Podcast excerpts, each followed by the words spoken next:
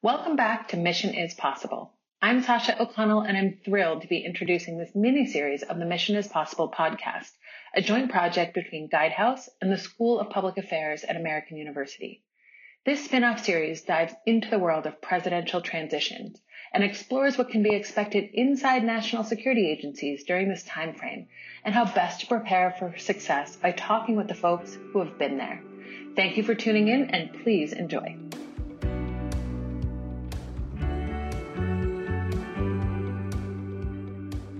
On this episode, we're pleased to welcome back Patricia Cogswell as the guest host. Patty is a strategic advisor for Guidehouse's national security segment, having recently retired as the deputy administrator at the TSA.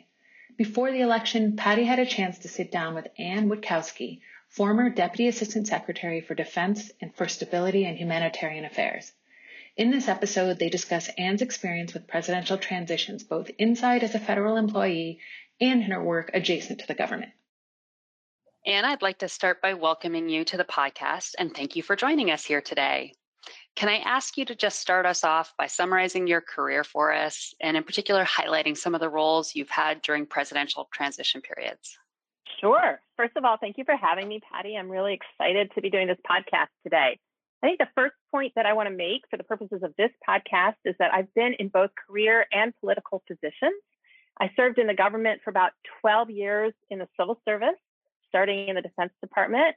I left for a number of years and later returned to serve in non career positions as part of the Obama administration. I started out my career as a presidential management intern. That's a great program that, after two years of service, allows one to take a permanent career position in the US government. And I started in the Reagan administration in the Defense Department, was there when Bush won the election, and then when Clinton won later in 1992. That's two transitions, three administrations. Now, I was detailed to the NSC staff at the White House at the very beginning of the Clinton administration and was there to nearly the end of the second Clinton term. I left the government before the end of the Clinton administration and then returned much later, about a year into the Obama administration, first to serve at the State Department and then at the Defense Department, staying nearly until the end of the second Obama term. So I've seen a lot of presidents and been in government in a number of different phases related to transitions. Very, very helpful. Honing right in on that experience at the NSC. In our prior interview with Michael Daniels, he noted his experience in joining the NSC and having a clean slate as all of the previous information and files were archived at the end of one administration prior to the start of the next one. And he noted that that meant there was a not a lot of existing infrastructure as a result when he arrived. Can you describe what that was like for you? How was that experience of trying to build from scratch? Right. Well, it was exhilarating to join the NSC staff in the first place, and it was also a little terrifying. I started the week after President Clinton's inauguration. It was very early in my career. I'd only been in government for a few years. There was a new president from a new generation, the boomer generation, with a new outlook. It was all very exciting. But in the newness, there was this handoff process that was so very different than anything one would be likely to encounter in one of the national security agencies. First of all, the NSC staff had practically all turned over with a couple of exceptions. Only the administrative support staff, for the most part, remained behind. And we leaned on them for everything that was supposed to work the templates for the memos, how to get in and out of the building, filing rules. I was considered one of the fortunate ones because the person I was replacing did a one week handoff with me. But really, there was little formal or even informal preparation. And that's the tradition on the NSC staff. Essentially, the philosophy was and is if you're good enough, experienced enough to be hired for the NSC staff, you'll figure it out. And as you know, Patty, there's some truth in that. And I had great leadership on the NSC staff, as I know you did, but there's also room for improvement. Then there are the documents, which Michael Daniels talked about. There's a legal requirement when an administration leaves office that all the documents have to be removed and taken to the National Archives. Some of them end up in presidential libraries, and that's really great for preserving history, but it's really tough for a new person coming in. I basically had almost no written records of anything that had happened, you know, even a couple days before I arrived. People in the agencies had those, but I didn't.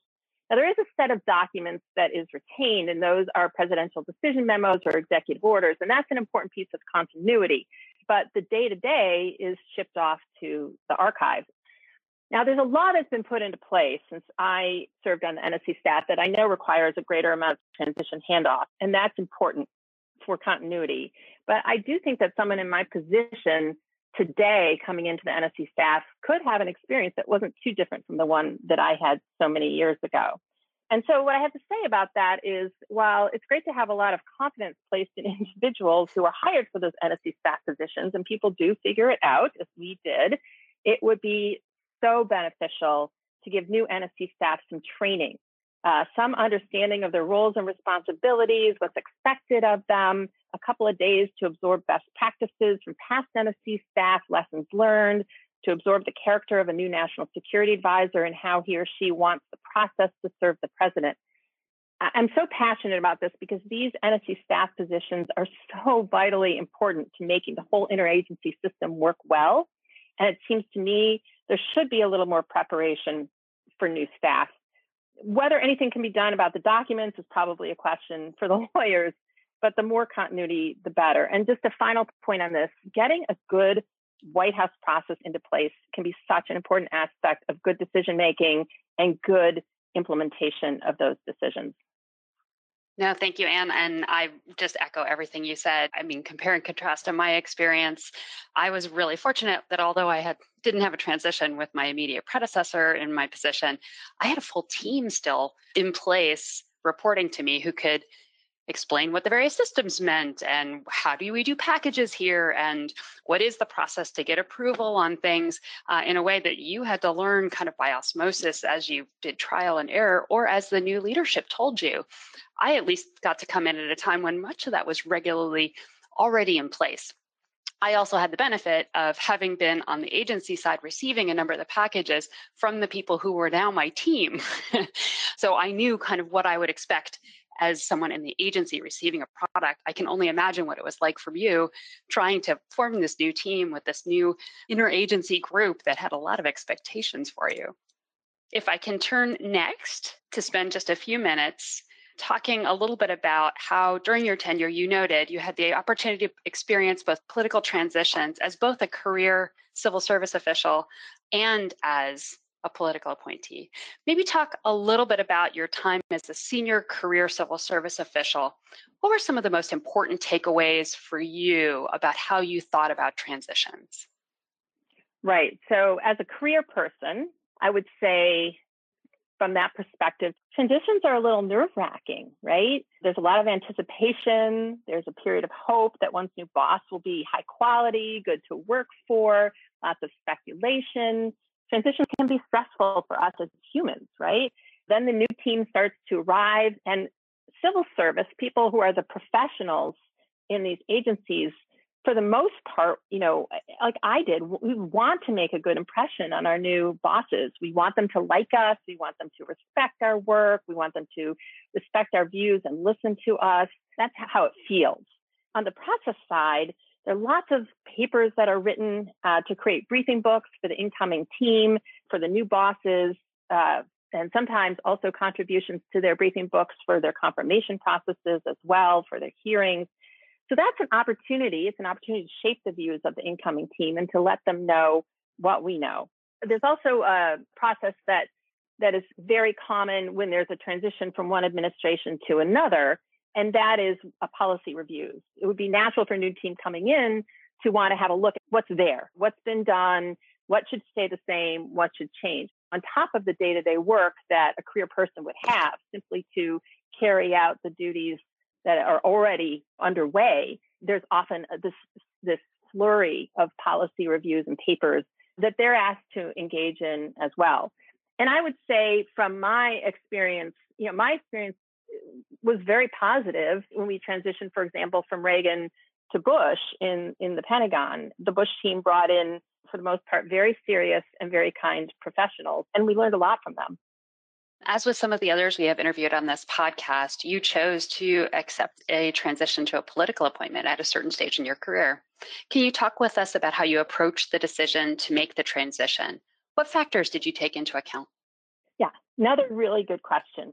I'd been out of the government for a number of years for most of that time at CSIS, the Center for Strategic and International Studies, which is a major nonpartisan think tank. when a colleague of mine called to see if I'd be interested in joining his team in what was then a counterterrorism office reporting directly to the Secretary of State, I have to say, I pretty much jumped at the opportunity. It only took me a few days to say yes. My principal consideration to your question was first about the person who wanted to hire me. This happened to be a friend for whom I have deep respect. And then, second, around the role I was being hired for, which I knew something about because I knew the person who was in it at the time, and it was very appealing to me. Since I'd given up my career status at the end of the Clinton administration by leaving, I had nothing to lose and really only to gain by essentially becoming part of the Obama team, which I was super excited to do. So the checklist I went through was work for this person. Yes, absolutely. Take this job. Yes, absolutely. Work for President Obama. Yes, absolutely. Turning to your time at state working counterterrorism issues, you've noted that the focus and attention in terms of priority changed during your tenure. Could you speak a bit on your experience with the shifting priorities after a president takes office or as policy goals evolve between terms in response to outside factors? Yeah, definitely. So presidents come into office with a set of objectives that they want to accomplish. And that's really important. As I said, we do these policy reviews at the beginning of an administration and try to set the direction over time for that administration, for that particular area, and set of policy goals. Those reviews can be conducted, of course, along the way as well, which is really important. But so often, in my experience, a crisis will come along to interrupt that set of directions or priorities. And I think it's important for people to remember that the urgent sometimes takes over the immediate. In fact, all too often that is the case.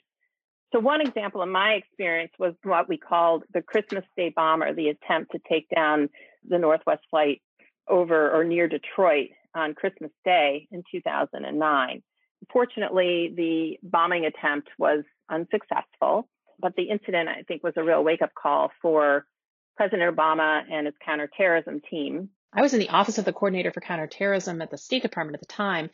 And let's just say the counterterrorism and aviation security uh, started to take a lot more time at that point on the president's agenda very fast as he and the senior leadership became personally engaged in figuring out what steps to take in the aftermath of that incident, which was really the first near successful attempt to take a plane down since 9 11. In the event that there is a Biden presidency, the immediate crisis would be the COVID 19 response and recovery. So that's something that they will have to contend with. Priority shifting, just in general, happens. And a point I want to make about that is leading a team through these crisis periods is hard and vitally important. It's really difficult to successfully manage through a type of crisis that one has not previously encountered before. That's where really effective leadership comes in. It's also super rewarding when we arrive at solutions at the other end that everyone can buy into and that are effective. And I've been really proud to be part of more than one of those periods, not only, I would say, through the period of, as I just talked about, improving our aviation security yet again in that early part of the Obama administration, working with our friends and allies to do that as well. But much later in the Ebola response, where we encountered a kind of crisis that we hadn't previously encountered a health crisis, and we found a way through that to help the West Africans in a way that bent the curve of the disease and essentially brought the spread of Ebola back to zero in the region of West Africa. Thank you for raising the shifting priorities around the 1225 attempted bombing back in 2009. As you know, that is part of the reason I ended up at the NSC was in fact because of all the work following on the relook at the watch listing process as a result. And actually part of the reason you and I ended up spending so much time together because as part of that, we rethought what we wanted to have in terms of some of our relationships around information sharing with critical allies around the world as you very accurately stated, I don't think any of us thought it's not that we didn't have an interest in those things happening, but that wasn't necessarily going to be happening right at that time, absent that kind of forcing event that switched the priority well to the left in terms of how quickly we needed to take it on. One of the other items you also highlighted was the transition of state CT from an office reporting to the Secretary of State to its own bureau at the State Department that is not only an important accomplishment, but something that doesn't happen all that frequently. Can you talk a little bit about some of the challenges and successes you experienced? Yeah, I was really proud to be part of that process because I believe that the State Department's contributions to the counterterrorism agenda are so important. And at that time, that its resources needed to be more robust. So, what happened was during the course of my tenure in the CT Bureau, the Counterterrorism Bureau at the State Department, we matured our offices a great deal in terms of setting out an agenda, a strategy, and then building out the number of people that we needed to achieve our goals as against that strategy. So when the State Department's quadrennial diplomacy and development review was underway, a few years into my tenure in the in the department, the situation was really ripe for the decision to make the office, what had been an office, a bureau, which in State Department parlance means more stability over the long term and uh, corresponding improvement in recruiting people and just a greater status in the department overall. Now, I just want to be clear I did not lead this effort. This effort was led by our ambassador at large for counterterrorism and his incredible principal deputy at the time. But I was in one of the four offices, and I'm proud to say that I was part of the process. And we set some ambitious goals for ourselves. I set the people that we needed to carry out those goals, and we had really great support from our leadership. My one fourth part was a key component of the maturing process that helped to get us that bureau status, and which of course is still in place today. Shifting topics to your time outside of government while you were with CSIS. You were asked by government leadership to lead strategic program reviews, bringing in outside experts to provide advice to the agency. How did that change your working relationship with the employees inside the federal government? Well, first of all, it can be very freeing to work on a problem outside of government without the constraints of the daily inbox and the multitude of players with whom one needs to work to bring along to a new idea. So to me, it's very simple. The key is to listen. I worked on two large reports at the CSIS for government agencies. One was for the Department of Energy and one for the Department of State. And for both of those projects, we spent a lot of time listening to people in those agencies talk about their concerns and offer us solutions. And some of the best ideas for both those reports came from people within those agencies. I would say in both those cases, I was lucky to work with incredible individuals who had served at really high levels in both of those departments. So they were able to give me a steer. They gave us stellar guidance on the direction of the report and how to make use of the ideas of, that we had heard from within. And the point about this is that people inside the agencies often have a clear vision of how to sort through what needs to be changed, but they don't necessarily have the tools to do that. And that's why these outside studies can be really valuable because they create a picture of what needs to be done. And then oftentimes the studies are structured so that high level individuals are involved with them and have a voice in speaking back to the leadership of the folks in the department to advise them on what we found and what's a good way forward. I find it also gives a lot of weight to the recommendations as well, where you, although you would like to believe that people always listen to to the people who live and work in an agency every day that perhaps they actually understand their problems pretty well, sometimes it takes that outside voice to get the attention of Congress or some of the other constituencies who need to weigh in and agree to a direction. And where you can have great officials such as yourself pull all those pieces together, I'm sure that went a long way in helping weight those recommendations and ensuring that they were able to get the attention and time they deserve towards implementation. Looking across your career, I'm sure you've seen instances where ground is lost on important initiatives during transitions. In terms of continuity and sustainability, do you have thoughts on how career and political staff can ensure that important activities continue to completion across transitions? Yeah, first of all, for people who haven't had experience in the government, especially, I think it's important to remember that there is a lot more continuity across administrations on so many national security issues than sometimes the headlines lead us to believe. And so a lot of time, this policy development and implementation is about passing the baton from one person to another. One person gets the baton, one runs really fast, runs really hard, and then passes it to the next person. So with that, policymaking is getting to your point, it's a team sport, meaning that it takes a team to move it forward. It takes leadership, in the best of all possible worlds, the team experience extends across agencies.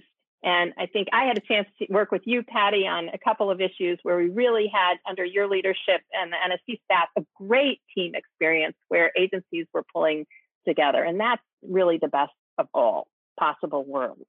So continuity can happen when the members of the team are invested. I was involved in at least one really great example of an issue where we began work in OSD policy, Office of the Secretary of Defense for Policy, just before I left. It was led by one of the very best civilians I've ever worked with, one of the very best military officers I've ever worked with. And we were trying to understand how to evolve our policy on stability operations after Afghanistan, after Iraq. What was it going to look like going forward? And we knew that it required some adjustment and change and quite a bit of time to really think through what needed to come next. And so we began that work when I was a Deputy Assistant Secretary of Defense in OSD policy. And we spent months and months doing consultations, looking in particular at Department of Defense directive, which was the vehicle through which we were going to be making the policy changes on this particular issue. And we began the work before I left but uh, the work had not been completed at the end of my time there. And it continued under the leadership of my team. And also at their initiative was extended to a conversation with the State Department and USAID. And much to my great pride and delight, a few months, maybe a little bit more into the next administration, the Trump administration, not only was the directive signed out, but in addition, there had been an agreed policy as between the State Department and USAID signed out at the very highest levels on what uh, our stabilization policy would, would look like going forward. I think that's a great example of where there can be continuity across administrations. And that doesn't always happen. Obviously, there are swings and those are challenging, but to the extent that the vast majority of the work that goes on in the national security community does require continuity having the teams invested and engaged and understanding what needs to happen to move a policy forward is absolutely the key. And just to continue on that point, I, I found it doesn't, especially in the national security space, it's not actually a, solely about the transition from one political party to another. It can just be the swap out of individual people in different positions. My experience during the George W. Bush administration from the first four years to the second four years, there was such a turnover in the leadership at the Department of Homeland Security that we rethought a lot about how the organization was structured, how decisions were made, what some of the priorities were. I actually found my job changed more then than, in fact, it did in my role at the Screening Coordination Office, going from Bush to Obama. So it can be less about the change of the party and more just about other factors, such as in my case, the department being a certain number of years old and they decided to relook at our structure. Absolutely, absolutely. And my opportunity coming into the Defense Department was was midstream in the Obama administration, sometime into the second term.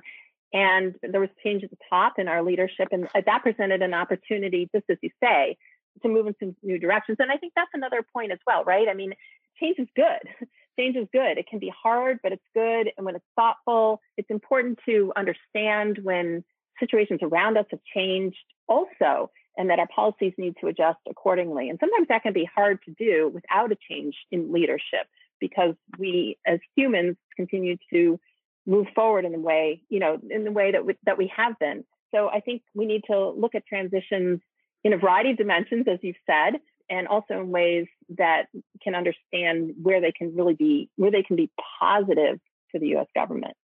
As a political appointee, you were tasked with leading a team of career officials. Can you speak about some of the challenges of that role from a leadership perspective? Do you have any advice for appointees? Right. That's a very important question because leadership is such a key element of being successful in senior positions in the government. Remember, I talked about what it was like to be a career person awaiting political leadership. And now, as I moved into a position where I was being brought in under political leadership, the shoe, in my experience, was on the other foot. And so, as much as I focused on the substance of our work, I believe then, as I do now, that success is a product of the team, it's a product of teamwork, good teamwork. This is something I really want to say. Career officials want to succeed. And as a leader, for the most part, if they have good leadership, if they are engaged in creating the direction of the team, the office on the issue set. If one provides helpful guidance to them in doing so, shows them respect, and lets the career team do their job, that can be extremely powerful. These are deeply experienced, knowledgeable individuals, whether in the civil service, the foreign service, and our incredible military officers. And they're very, very committed and dedicated to their work. I've never met a more dedicated group of people in any of those communities. So transitions are exciting, but they're also very stressful. The team wants a leader with whom they click. And as a leader, I want to build their trust and confidence in me. I want respect. And at state, we have as I mentioned, civil service, foreign service officers, and a variety of other types of hires on my team. At the Defense Department, there were civil service folks, military officers, and contractors on my team. Lots of talent in both places. In other words, though, a mix of cultures, a mix of tribes, right? Cultures and backgrounds. And so there are lots of challenges in, in leadership, and one of them can be working within these very, very different cultures and ensuring that the team is moving together in the direction where we want it to go. And the hardest part of that, I think, is building trust and mutual respect so that each member of the team is comfortable leading in their particular area, but toward a common set of objectives. And despite the challenges of bringing together different parts of the government, people who come up through the government in different ways, also bringing them together can be very powerful because they have different experiences, they have different talent, they have different training. And I benefited from everything that they brought to the table. Now, let's be honest with ourselves. Sometimes when there's a change, people can be unhappy with the new leadership and with the new directions under a new leader. And that happens, and it happened in my experience. And there's nothing wrong with that. And sometimes the best outcome in those cases is for that person or those people to find another office or another place that they want to work. And it's incumbent upon the leader for whom they are working at the time to help them do that. But by and large, that's not the majority of the experience. The experience really, for me, was one of opportunity to shape new directions, to utilize incredible resources of the people who are the career folks um, in the respective agencies in these different ways foreign service, civil service, military officers, and it can be incredibly satisfying to build that team. In fact, I think the most satisfying part of my career was building a team, a team that could work together, a team could accomplish bigger goals together than they could alone. No, I couldn't agree more. And I have to say, words to live by for most leaders. I would say uh, early on in my career, uh, the good news was I moved around a lot, saw a lot of different leaders. I learned an awful lot about what I didn't like that I saw them do and what I really liked about what they did. And I know I have tried very much through my career to take all those good things I saw people do and remember them. You know, a lot of people come into new jobs and they think the first thing they should do is let's restructure the organization or let's rewrite the strategic plan. And there's some willingness, I think, to look at some of those things in terms of it's the easy button. And depending on when those were last done, maybe it is time to do it. But to your point, sometimes you just need to sit back and take stock and listen for a few minutes. Figure out what internally people think the problems are, as well as whatever you heard externally before you arrived at that organization, and then formulate a plan ahead that brings everybody together towards that goal. I agree with that completely, Patty. And this is one of the reasons why it was so great to work with you because you clearly had absorbed those lessons. And we so enjoyed being part of your team process when we were working on various transportation security issues when I was at the State Department. To your point about the listening and taking stock, the other aspect of, I think, of solution sets and change is that in so many ways, uh, they have to be to, to to be sustained. They have to be organic. They have to be organic to the institution, organic to what is possible. It's very important, of course, to try to set new directions, to create that change, to push the boundaries a little bit, but in ways that take account of what's already what's already in place. We often say that policy shifts in the U.S. government are more like an aircraft carrier. You can just move them a little bit at a time than, than they are a canoe. And I think it's important for people to understand that as well, that these shifts happen a little bit at a time can nevertheless be really important. Continuing on that thought, the culture of an organization about how they learn and how they adapt can vary significantly agency to agency. The State Department has a very different culture than defense just coming into those new organizations or coming into an organization and trying to take stock of okay if we want to try to turn this ship how is it most likely to be well received such that they take it on and not only just embrace what they're being asked to do but build up from there make it their own and really drive it strongly into even better direction Yes, exactly right. It's really important to understand the cultures of these different institutions, and they are different. I think one of the aspects that uh, a, a, principal difference between, let's say, the State Department and the Defense Department and the cultures, the dominant cultures in those two places, is that the Defense Department doesn't really care for ambiguity. We need clarity in the Defense Department in order to carry out the policies and the programs of this very, very large institution.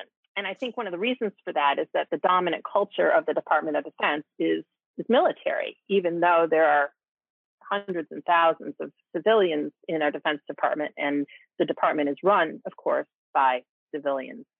On the State Department side, I think there's a greater tolerance for ambiguity. And that's because in diplomacy, ambiguity is valued, right? You need a little flexibility in the field in order to be able to accomplish one's goals when working on really, really sensitive issues. So I think that is a can be a feature of the culture in the State Department that's that's important to understand. And in the interagency context where you work, Patty, and where I work, bringing those two cultures together so that they can work effectively is an important challenge and part of what we like to do. Absolutely. And frankly, from my experience, really made the end result so much stronger to be able to have that melding of the minds across, as you highlighted, bringing the team together to accomplish something that no one entity or individual could have achieved on their own was the highlight of my career. Absolutely. And I like to say about that process, it's not as easy as it looks. it's so true. Before we close for today, do you have any advice you would give to career officials or new political appointees? Is there anything that you wish you had known before you went through one of these transitions that we haven't covered today? Yeah, that's a really important question because leadership is a key to being successful in senior positions in the government. Uh, remember what I talked about? I talked about what it was like to be a career person accepting an incoming team, a political team. And I think it's important for political appointees to understand that particular perspective. Transitions, as I said, they can they're exciting, they're also stressful. The incoming team, the, the career folks want a leader with whom they can click. And as a leader, someone, you know, if I'm coming into one of these positions, I want to build the trust and confidence of the team. So there's a need on both sides to have the understanding of these respective perspectives. I think I would say for politicals, the most important piece of advice I can say is take care of your people. The teams you are leading are key to your success. For career folks, be patient, stay open minded, and do what you always do, which is to be professional. And then I just like to say something about one thing that I'd wish I'd known about myself or a perspective that I'd had before I moved around to these different positions. And that is about myself as a leader, especially earlier in my career. And I'd like to convey one of the best pieces of advice that I got when I was switching from the State Department to the Defense Department in my taking on my last position, the last position that I held inside the government when I was headed to the Pentagon. It was from a senior, someone who'd served in a senior official position, a woman with whom I've worked over the years. And she said, get yourself a 360 assessment. Do that when you arrive. And a 360 assessment for our listeners is an assessment that is conducted through a poll, essentially, um, and a series of questions that are given to the people one works for, works with, and the people who work for someone. And I did that when I arrived at the Pentagon. And I did it every year after that. And it really helped me understand my strengths, my weak areas, and to work on those and I hope it meant that, you know, the team was more effective as a result. I don't know.